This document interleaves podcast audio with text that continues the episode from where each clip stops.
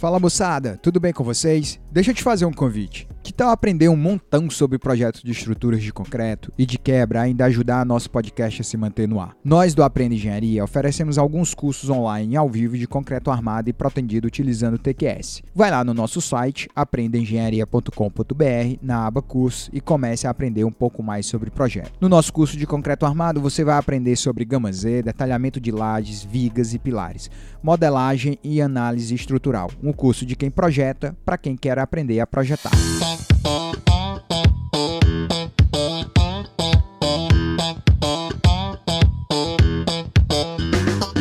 Fala galera, aqui professor Enzo Portela falando e no episódio de hoje do Aprenda Engenharia nós vamos bater um super papo sobre estruturas de concreto. Dessa vez o nosso convidado é nada mais nada menos que o diretor de engenharia da TQS, o engenheiro civil Álio Kimura. Vamos falar de NBR 6118, estimativa de flechas utilizando grelha não linear, vamos falar de fluência do concreto, métodos e elementos finitos aplicados a projetos de estruturas de concreto armado, enfim, muito assunto bacana será coberto aqui neste episódio. Na verdade, devo te lembrar que este episódio está dividido em duas partes.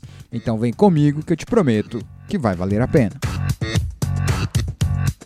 Nós temos hoje no TQS dois modelos que se utilizam do pórtico espacial para fazer lá a análise de instabilidade global da estrutura. Um vai considerar, que é o modelo 4, né? Vai considerar a laje como um diafragma rígido e não incorpora a laje no pórtico. E a gente tem o modelo 6 que vai jogar dentro do pórtico a laje. Eu dou alguns treinamentos, né? Isso não é novidade para ninguém, alguns cursos. E toda vez que eu estou dando lá um curso de projeto de estruturas de concreto armado ou protendido, que tem alguma análise de instabilidade global, né, mais em armado do que protendido, o pessoal diz assim, Enzo, mas modelo 4, modelo 6, eu uso o quê? Qual que é o certo? Qual que é o melhor? Ou seja, eu entendo que ainda há uma dúvida e uma falta de objetividade na hora de decidir sobre qual usar. Na minha situação, né, eu já aprendi uma coisa ali, que toda vez que eu estou conversando sobre um assunto, o pessoal quer saber a minha opinião. Então agora no meu podcast, nas minhas perguntas, eu já vou dizendo logo minha opinião na pergunta. Eu hoje uso nos meus prédios muito mais o modelo 6 do que o modelo 4. Mas eu confesso para você que eu prefiro trabalhar no modelo 4 por uma razão muito simples. É só uma questão de produção no dia a dia mesmo. Porque os projetos chegam aqui, os prédios estão sempre atrasados, tem que entregar tudo ontem. E como no modelo 6 eu incorporo a laje no pórtico, qualquer mudança que eu tenho que fazer no modelo, eu não tenho a prerrogativa de processar o pavimento, né? Eu tenho que modelar o prédio inteiro para saber o comportamento do pórtico. E no modelo 4 dá para fazer isso, né? Inclusive, nas minhas aulas mesmo que eu dou, nos meus treinamentos, eu sempre tendo a usar o modelo 4, porque o processamento de qualquer mudança que você faz, né? Você faz uma mudança de seção de viga, de uma seção de laje ou um pilar, é muito mais rápido processar no modelo 4. Mas vamos lá. Explica aí um pouco pra gente as diferenças desses modelos, os cuidados ali que a gente tem que ter. De fato, há um melhor que o outro. Eu até imagino que você vai dizer que o modelo 6 é o mais próximo da realidade, para a maioria dos casos, mas vou deixar você livre aí para fazer essa distinção e guiar a gente aí nessa questão do modelo 4 ou do modelo 6. Tá ok, vou tentar ajudar aqui. Basicamente, entre o modelo 4 e o modelo 6, ele tem duas grandes diferenças. No modelo 6, se introduz a malha das lajes no pórtico espacial e, além disso, o modelo 6 ele permite que os pilares, principalmente aqueles núcleos rígidos em torno das caixas de elevador, sejam discretizadas em malhas, de barras, ao invés de ter uma barra do pilar apenas. Então, entre o modelo 4 e o modelo 6, a grande diferença é essa, a introdução da laje no modelo espacial e a possibilidade de fazer a discretização dos pilares paredes, principalmente os núcleos rígidos de edifícios altos. Conforme você mencionou, o processamento de modelo 6, ele leva muito mais tempo do que o modelo 4. Isso é basicamente plausível, porque quando a gente pensa em modelo 4, às vezes num edifício alto, a gente está trabalhando na casa, às vezes, de milhares de nós. Quando você vai para modelo 6, em que você tem a malha das lajes em todos os pisos, eu costumo dizer que você pode atingir milhões de nós. Pensando que cada nó tem o N, né? No caso 6 equações, o número de cálculos a serem realizados via modelo 6 é muito maior. É absurdo. Só para contar uma história, a gente sempre entendeu e sempre quis colocar a laje no modelo global, porque a gente entende que a estrutura é toda monolítica entre viga, pilares e laje. viagens, né? E além disso, a gente sempre quis, em vez de misturar grelha pórtico, a gente sempre quis ter um modelo único, que ficaria mais fácil do usuário poder avaliar os resultados. Só que, para você ter uma ideia, antes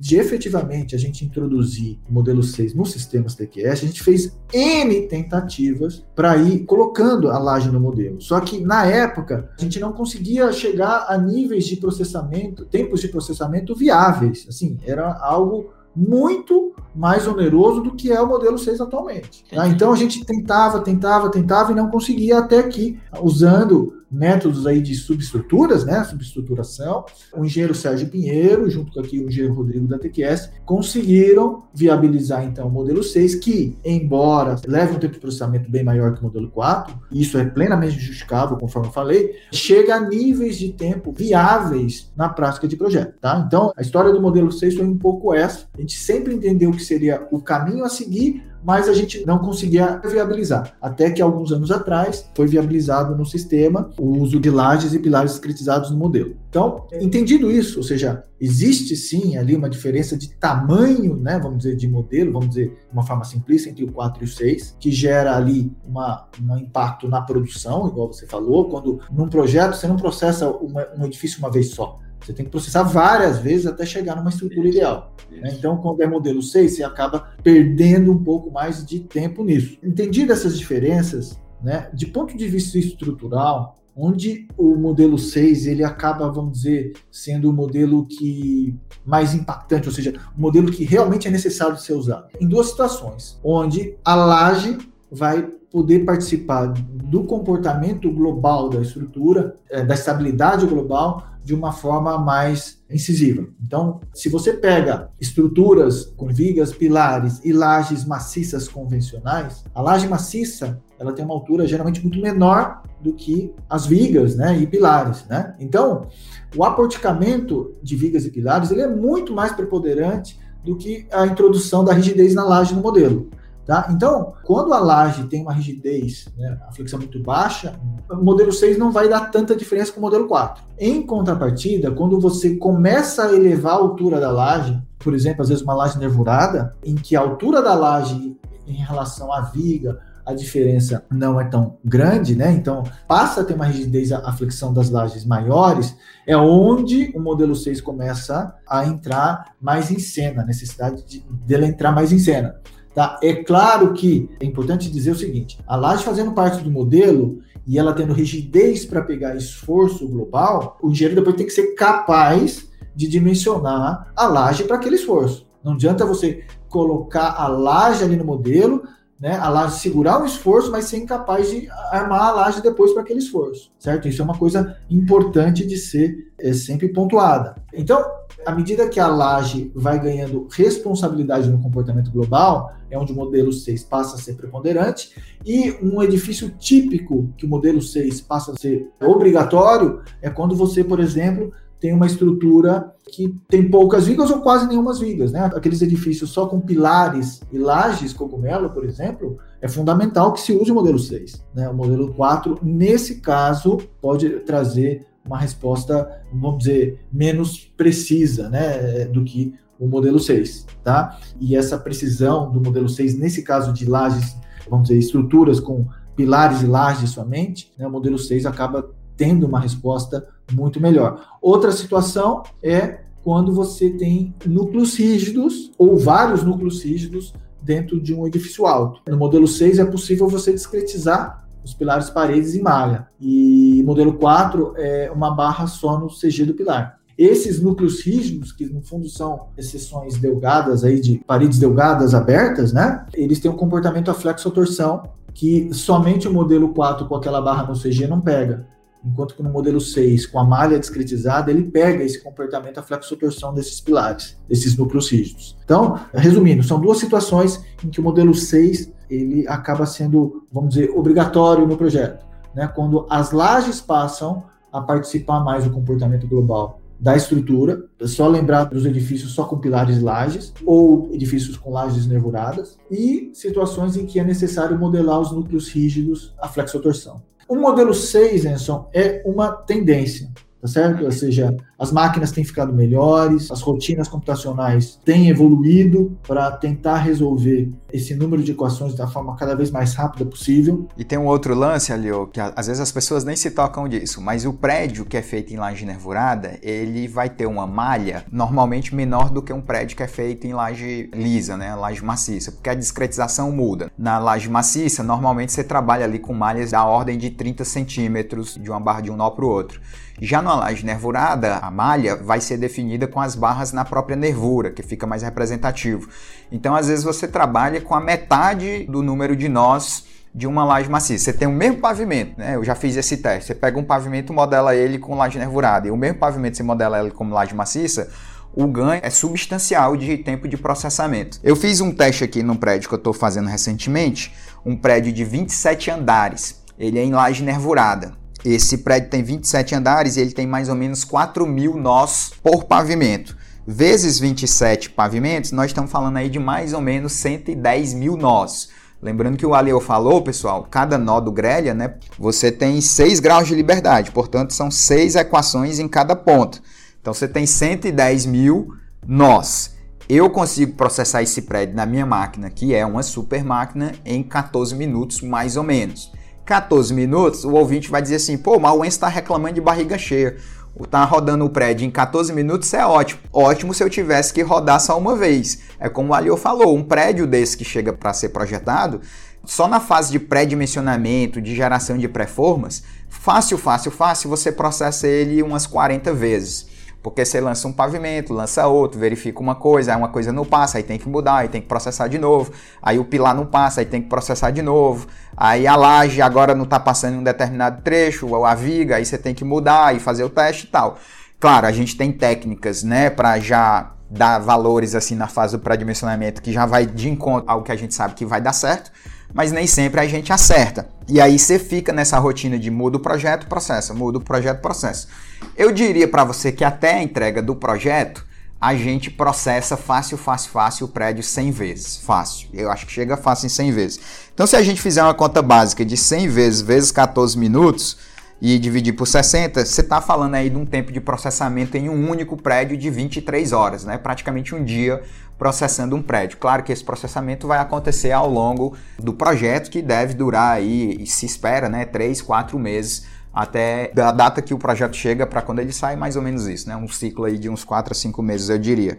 Então, quando você bota na conta inteira, é um tempo considerável, mas assim, ainda assim tá muito bom, né? Que quer queira, quer não, eu tenho meu resultado em 14 minutos. Aparecer uma emergência, eu venho aqui e processo, eu tenho meu resultado em 14 minutos. E aí, para os mais curiosos, tá? A minha máquina é um Core i7 que vai até 5 GHz, tem 16 GB de RAM, 512 de HD e tem cache de 12 MB, né? Um PC gamer. Então ela é uma máquina muito boa, processa realmente muito rápido. Tem um outro prédio aqui que eu tô fazendo, que aí é como você falou, ele é em laje lisa, e aí modelo 6 na cara, né? E aí o tempo de processamento de um prédio desse, ele triplica, né? Ele triplica mesmo, ele vai para 45 minutos, fácil.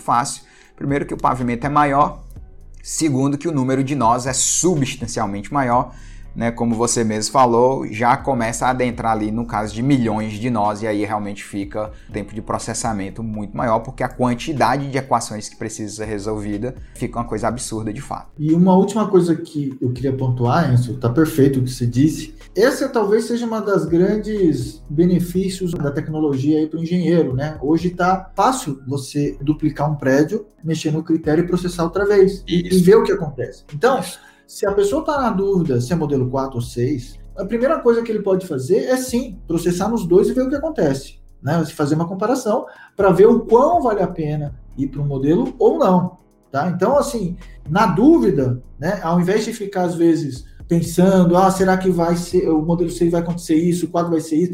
Na dúvida, claro, o raciocínio é sempre importantíssimo, né, do engenheiro tá fazendo, mas na dúvida processa pelos dois e compara para ver o quão impactante é o uso, né, inclusão das lajes, dos pilares, paredes critizados no modelo ou não. Perfeito. Só para finalizar aqui o assunto, explicar para o pessoal que fica relativamente mais fácil você resolver problemas de instabilidade global quando você está no modelo 6, porque agora você tem um elemento a mais resistindo ao vento, né, aos esforços de segunda ordem global, que é a laje. Então, via de regra, mas cuidado que isso não é assim tão linear quanto você imagina, não é assim, não, estou no 4, vou para o 6 que aí resolve meu problema de gama Z.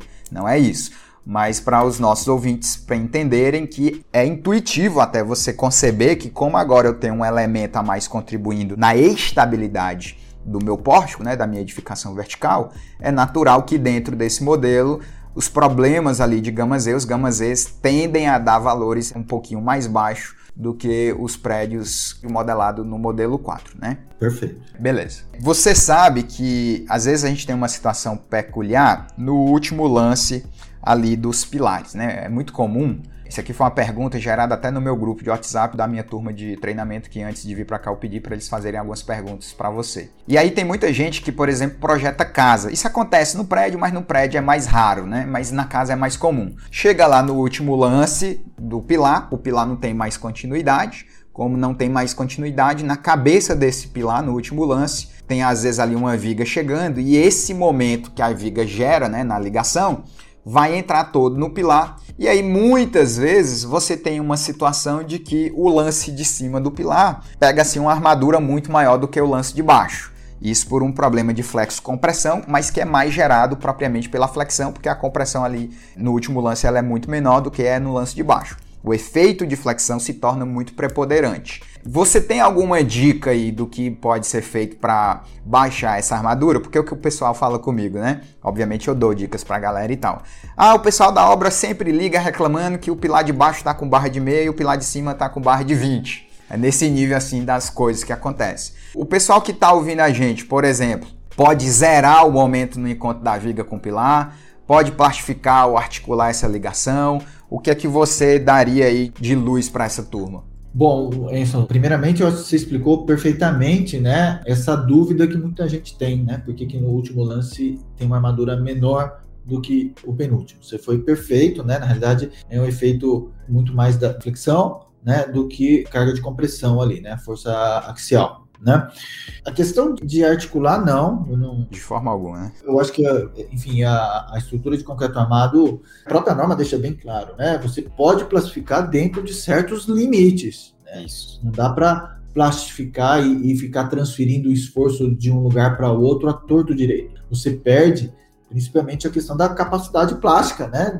No estado limite útil. Então, não dá para fazer algo nesse sentido de zerar o momento ou tirar 50% do momento. Não, você pode plastificar, mas dentro dos limites normativos. O fato é que quem está gerando aquela armadura no último, igual você falou, é o momento. Então, teria que mexer na estrutura para diminuir aquele momento fletor, né? Se é uma viga que está chegando ali, e a viga às vezes tem um vão grande que está gerando um momento ali, eventualmente você tem que talvez mexer ali no último pavimento, de tal forma que você tire ou redistribua aquele momento para uma outra posição da estrutura lá no último piso, né? Você pode colocar alguns elementos intermediários, um pilar ou vigas cruzando, enfim. Você tem que dar um jeito, né, de tirar o momento fletor que está chegando ali naquela cabeça do último lance do pilar. Minha sugestão é mais tentar mexer na estrutura, né? Ou seja, porque quem gerou aquele momento negativo, né, foi a flexão da viga, né, que está ali com a carga dela e com a carga da laje, da cobertura, né? Então, tentar minimizar que esse esforço vá ali para esse apoio, ou também uma opção é justificar, né, na obra que existe uma lógica, quando às vezes tem o último lance mais armado. Eu sei que na obra, o que acontece? Quando a pessoa estranha, porque ela sempre pensa só em carga vertical, né? Isso. Então ele fala, ah, não, o último piso tem menos carga, então tem que ter menos armadura. Perfeito. Não, mas às vezes cabe ali uma explicação, fala, olha, esse pilar ele está sendo armado não só para carga vertical, mas para segurar a flexão que a viga transfere, o momento fletor que a viga transfere para o pilar. E nesse último caso, como só tem o lance de baixo que tem que segurar toda a flexão que vem da viga, é natural que tenha mais barras de armadura. Então, às vezes, dá para seguir com esse tipo de detalhamento, mas e se eventualmente a obra duvidar, é questão de, às vezes, explicar para quem vai executar o porquê que aquela armadura está assim. É só importante salientar para o pessoal entender, gente. Seguinte, o problema do último lance é, de fato, a quebra da continuidade. Porque quando você não tem mais a continuidade, nos lances que tem continuidade do pilar, o momento fletor da viga chega, lá no pilar normal, só que uma parte vai para o lance de baixo, outra parte é resistida no lance de cima. Então, o momento ele se divide, ele é, entre aspas, quebrado entre as seções do lance de baixo e de cima. Quando você tem só o último lance, de fato, não tem o que fazer. Ele entra 100% do momento, vai ser resistido somente pelo lance de baixo. E aí, no caso, eu concordo com você, não tem o que inventar. Arma, tá passando na armadura, vai lá e arma. E aí conversa, justifica se for o caso na obra. Mas que você tem que armar, tem que armar.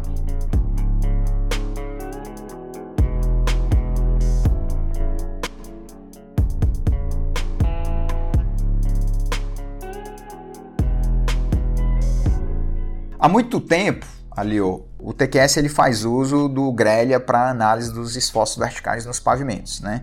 Acho eu que deve ter aí versão 8. Eu comecei a trabalhar no TQS, era na versão 10, em 2007. Foi o meu primeiro contato com o TQS, foi a primeira vez que eu comecei a trabalhar com o TQS. Da versão 10, nós estamos na versão 22 agora. Tem muita gente nova que está iniciando que ainda não entende exatamente o que o grelha é de fato. Por que a gente chama grelha? Tem uma questão de geometria, né? Dela parecer uma grelha de fato. Você pode explicar aí, pelo menos assim, de forma até resumida mesmo, fique à vontade, para explicar o que é o método, qual metodologia ele vai utilizar para estimar os esforços, qual que é o método que você utiliza para solucionar a parte matemática mesmo da modelagem. E uma curiosidade que inclusive é minha, por que a discretização default lá de vocês é 35 centímetros? Tipo assim, foi um estudo que vocês fizeram e disse assim, ó, 35 converge bem, vamos deixar o default 35. Dá uma ideia aí e explica um pouco mais sobre o grelha, fala mais um pouco sobre o grelha para clarear a ideia para nós. Quando a gente pensa numa estrutura, né, típica, a gente tem uma mistura aí de elementos lineares, que são vigas e pilares, você tem uma dimensão muito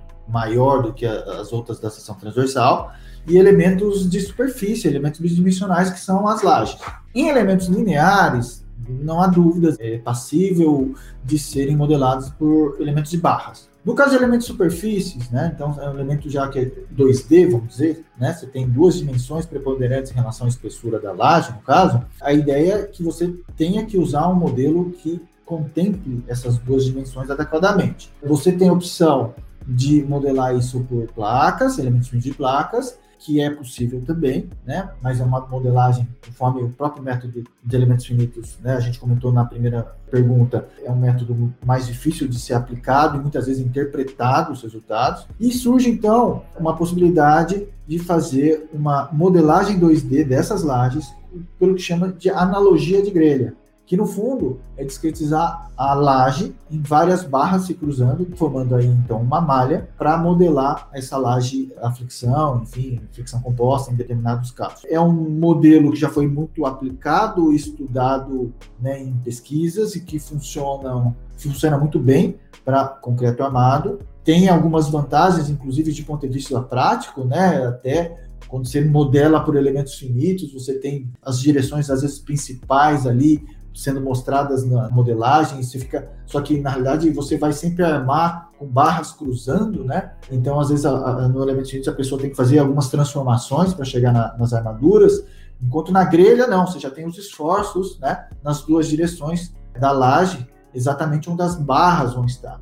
Então, ele é um método simples de ser aplicado, fácil em termos de interpretação de resultado e uma fácil também no momento em que você quer fazer o link entre o modelo e o dimensionamento de armadura das lajes. No caso do TQS, só para informar, o modelo de grelha já existia até bem antes da versão 8, ou seja, na época do TQS em DOS, já existia a modelagem por grelha e ao longo do tempo ela foi cada vez mais sendo usada. Eu acho que deve ser hoje o modelo mais usado atualmente ali na análise e dimensionamento de laje, de pavimentos. E em questão da discretização, inicialmente nas versões iniciais a discretização era 50 por 50 e depois foi de 35 para 35. Antes de falar dos valores propriamente dito, é importante dizer que a malha, né? Embora exista esse espaçamento default do sistema, esse espaçamento é critério. O usuário do sistema é que tem que definir qual seria um valor de malha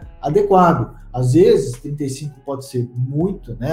Às vezes pode ser pouco. Enfim, o engenheiro é que tem que ter o controle dessa variável, haja vista que então é um critério, não é uma coisa imposta pelo sistema. E além disso, em regiões às vezes próximas de pilares, né, quando você tem lajes apoiadas diretamente em pilares, onde vão ter casos ali de efeitos de punção, é necessário às vezes até discretizar melhor ali ao entorno de pilares, ou seja, a malha da grelha, assim como a malha dos elementos finitos também, deve ser controlada pelo usuário. O usuário tem que ter total atenção para que a malha ela flagre bem os esforços, né, solicitantes, para que o dimensionamento seja bem feito. Por que 35?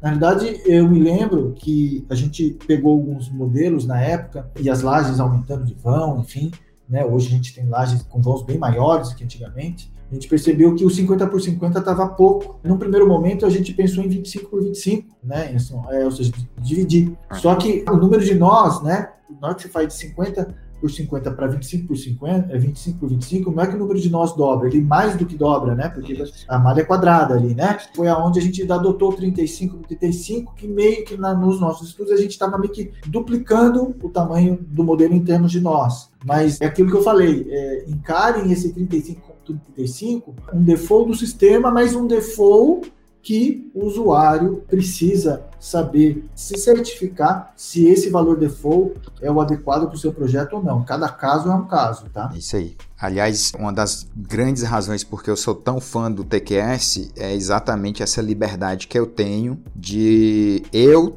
ser o responsável pelo projeto, entendeu? Eu, engenheiro Enzo, é que vou definir meus critérios e o software permite isso. Eu acho isso uma filosofia de você fazer um software excelente, né? Você faz seu software, ele tá lá obedecendo a norma, tudo bonitinho, dá os avisos, os erros que tem que dar, mas ele tem o seguinte, ó, você quer mudar aqui o critério, quer ajustar, acha que dá para melhorar, tá aqui, você é livre para fazer isso, mas responsabilidade é sua. E eu, particularmente, gosto muito de ter responsabilidade sobre os meus atos, entendeu?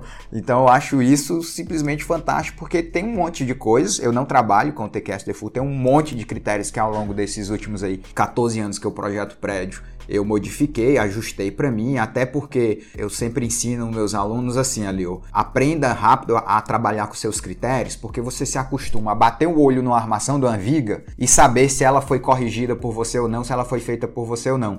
Você passa a ficar mais afiado aí para pegar erros, porque eu tenho certeza, hoje eu olho para um projeto de uma viga detalhada armada, eu quase que consigo dizer se ela já foi corrigida ou não, se ela é minha, se ela foi feita por mim ou não, porque eu já estou tão acostumado com os meus critérios de desenhos, de projeto, que, né, me ajudam a diminuir a possibilidade de tirar um erro no projeto meu, porque eu bato o olho e assim, eu disse, ó, isso aqui não foi feito por mim, isso aqui não é meu, ou isso aqui não está editado, por conta que eu já sou conhecedor dos critérios que eu utilizo. E eu, particularmente, sou muito fã aí da filosofia TQSiana de sempre deixar o engenheiro a possibilidade de modificar seus critérios. Aqui, para a gente encerrar a nossa discussão, nós tivemos aí uma mudança grande, né, na versão 22 do TQS, versão aí que veio com um apelo visual muito forte, né?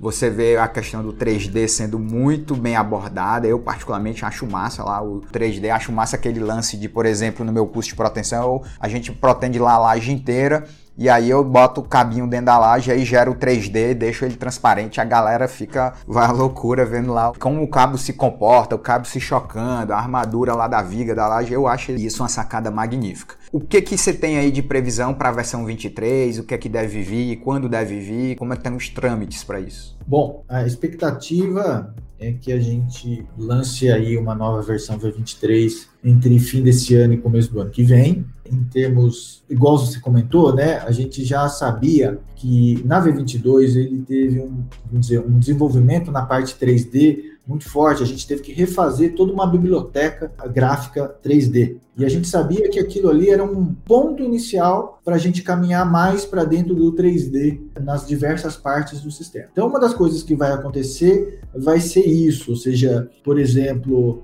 se o 3D hoje era só ali no modelador e no visualizador 3D, praticamente, vamos dizer, você agora na V23 vai enxergar outras partes dos sistemas também em 3D. Por exemplo, na edição rápida de pilares, na edição rápida de vigas. Ou seja, ao invés de você estar editando a viga só em 2D, você vai ver uma armadura 3D ali do lado, tá? Enquanto você edita. Essa é uma das novidades. Em termos de análise estrutural, uma coisa bastante impactante vai ser a introdução. A gente já tinha aí a questão da análise de efeito incremental, né? Ou seja, ao invés de simular o pórtico espacial como se todos os andares aparecessem, né, do dia para a noite, todos prontos ao mesmo tempo, a gente já tinha uma análise onde é feita a análise piso a piso, como simulando a função. Essa análise já tinha sido disponibilizada, mas o que a gente fez? A gente conseguiu melhorar bastante o tempo de processamento e incluir os efeitos de fluência e retração também nessa análise, que acaba sendo muito importante. Agora me surgiu uma pergunta. Fluência e fissuração, você diz no pórtico? Fluência e retração, no pórtico. No pórtico. Mas aí você continua calculando a instabilidade com a não linearidade de física aproximada? Sim, sim. Beleza. Continua do mesmo jeito com os coeficientes da linearidade lá no pórtico, aproximado. Então, mas entra então essa análise incremental, inclusive com um visualizador novo, que até então se tinha uma análise incremental, mas você não conseguia ver os resultados das etapas parciais. Agora entra um visualizador gráfico novo, então quando você vê uma viga de transição, você vê o esforço indo crescendo nessa viga de transição à medida que os pavimentos vão sendo construídos, essa novidade. 3D, na parte de BIM entra um item bastante forte também, que é o que? Hoje, o sistema solta ali, de uma forma, vamos dizer, automática ou semiautomática, a forma e os desenhos de armação. E por que eu chamo de semiautomática? Porque o sistema gera, mas a gente imagina que o usuário, ele vai editar, né? Tanto a forma, né? Fazer o acabamento final da forma, quanto na armação, né? Ou seja, ele vai pegar, juntar algumas barras, enfim, vai afinar o detalhamento feito pelo sistema. Então, a gente tem ferramentas para fazer isso atualmente. A gente não tinha ferramenta para fazer isso na questão do BIM. Ou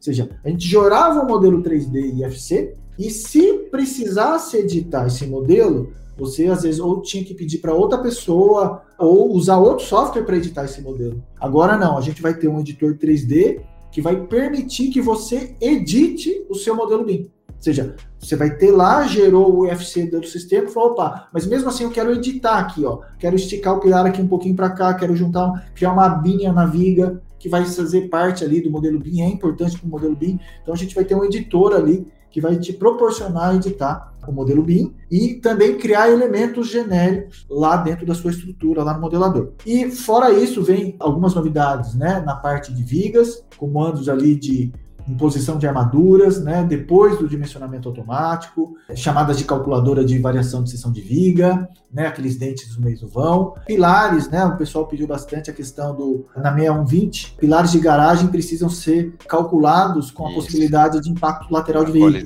Exato. Isso. Esse trabalho não foi pequeno aqui dentro, porque o impacto lateral de veículos ele tem uma natureza excepcional, né, não é uma ação tão comum que nem, e é preciso ser tratada de forma diferente, tanto a nível de combinação quanto a nível de dimensionamento. Então, a gente também vai possibilitar a simulação, então, o cálculo e dimensionamento de pilares sujeito ao impacto de veículos. E o visualizador, a gente falou muito de análise de flechas, né, Enzo? Uma coisa que foi completamente remodelada foi aquele visualizador de análise de flechas que tinha lá dentro do grelha não linear. Aquela que você via um pavimento em planta, com as isocurvas e as alvenarias, né? Aquilo ali agora entra um visualizador novo de análise de flechas, em que está todo em 3D agora, tá? Então você vê o pavimento, as curvas e os valores, as flechas de base da parede, você vê toda em 3D agora, e não só para análise não linear. Às vezes você pode processar só o grelha comum e entrar nesse visualizador, entendeu? Então é um visualizador genérico de análise de flechas. Então, essas são algumas. Tem várias outras, né? Um conjunto de novidades, mas talvez essas sejam as principais aí que vão sair na V23. Show de bola. Muita coisa boa aí. Parabéns. Parabéns mesmo. Eu sou muito fã do TQS, assim, eu digo isso pra todo mundo, eu incentivo todo mundo a utilizar o TQS, os meus cursos são todos com TQS, e uma das coisas que às vezes as pessoas não percebem porque às vezes não tem condições de perceber mesmo, que nunca utilizaram, estão começando, nunca utilizaram outros softwares de cálculo, é que o TQS, ele é um software, como a gente diz em inglês, né, é one stop shop. Você faz todas as compras, tudo que você precisa fazer, você faz tudo numa parada só. Porque você usa, assim, o SAP, eu já usei o SAP, o CSI Bridge, é um software que eu uso também, o Strap. Para concreto, esses softwares, eles não fazem todas as etapas do processo de projetar uma estrutura de concreto armado ou protendido. E no TQS você tem tudo, você tem a modelagem, o lançamento, a análise, você tem o dimensionamento, o detalhamento, você tem até a plotagem, o desenho, enfim, né? Você tem absolutamente tudo. Visualizações gráficas, inclusive tem uma coisa que eu até uso um pouco no TQS, que é a própria gestão do projeto. Você ter controle lá do que é que já foi visto, do que é que já foi feito, até isso o software faz. Então eu particularmente sou muito fã do TQS, uso há 14 anos e desde a versão 10, hoje estou com a minha versão 21, mas já devo atualizar ela novamente.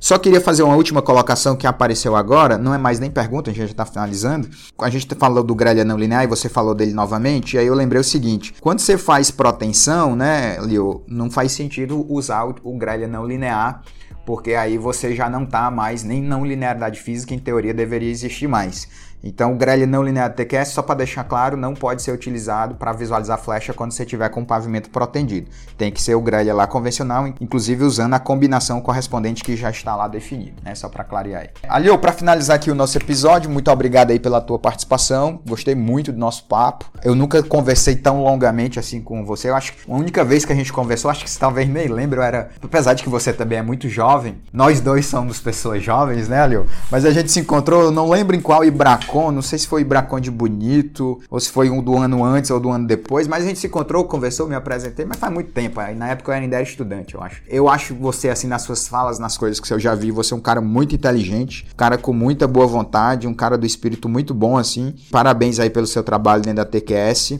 Espero que vocês tenham cada vez mais sucesso nas iniciativas de vocês. Eu gosto sempre de encerrar o episódio pedindo para o nosso convidado, Alio, indicar um filme e um livro, assim. O livro não precisa ser um livro técnico, mas fique à vontade, inclusive, para indicar o seu próprio livro, né? Que você acha que é um dos convidados que tem livro escrito.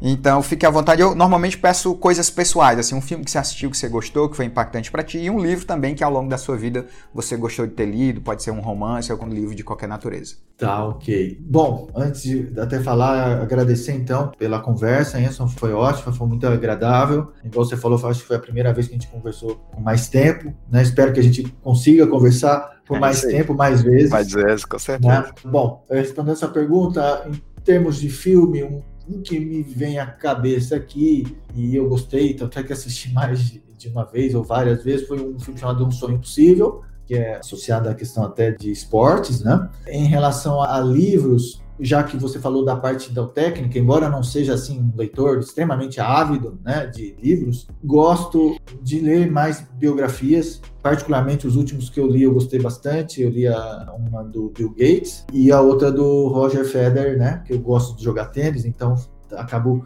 lendo bastante coisa de tênis, então basicamente tudo que é de tênis eu acabo gostando de ler, né? E recentemente eu li a bibliografia do Roger Federer, que também gostei bastante. Bacana. Leo, mais uma vez, muito obrigado aí e espero, como você mesmo falou, a gente se encontrar uma próxima vez, tá? Foi muito bom te ter aqui. Muito obrigado, cara. Valeu, Enzo.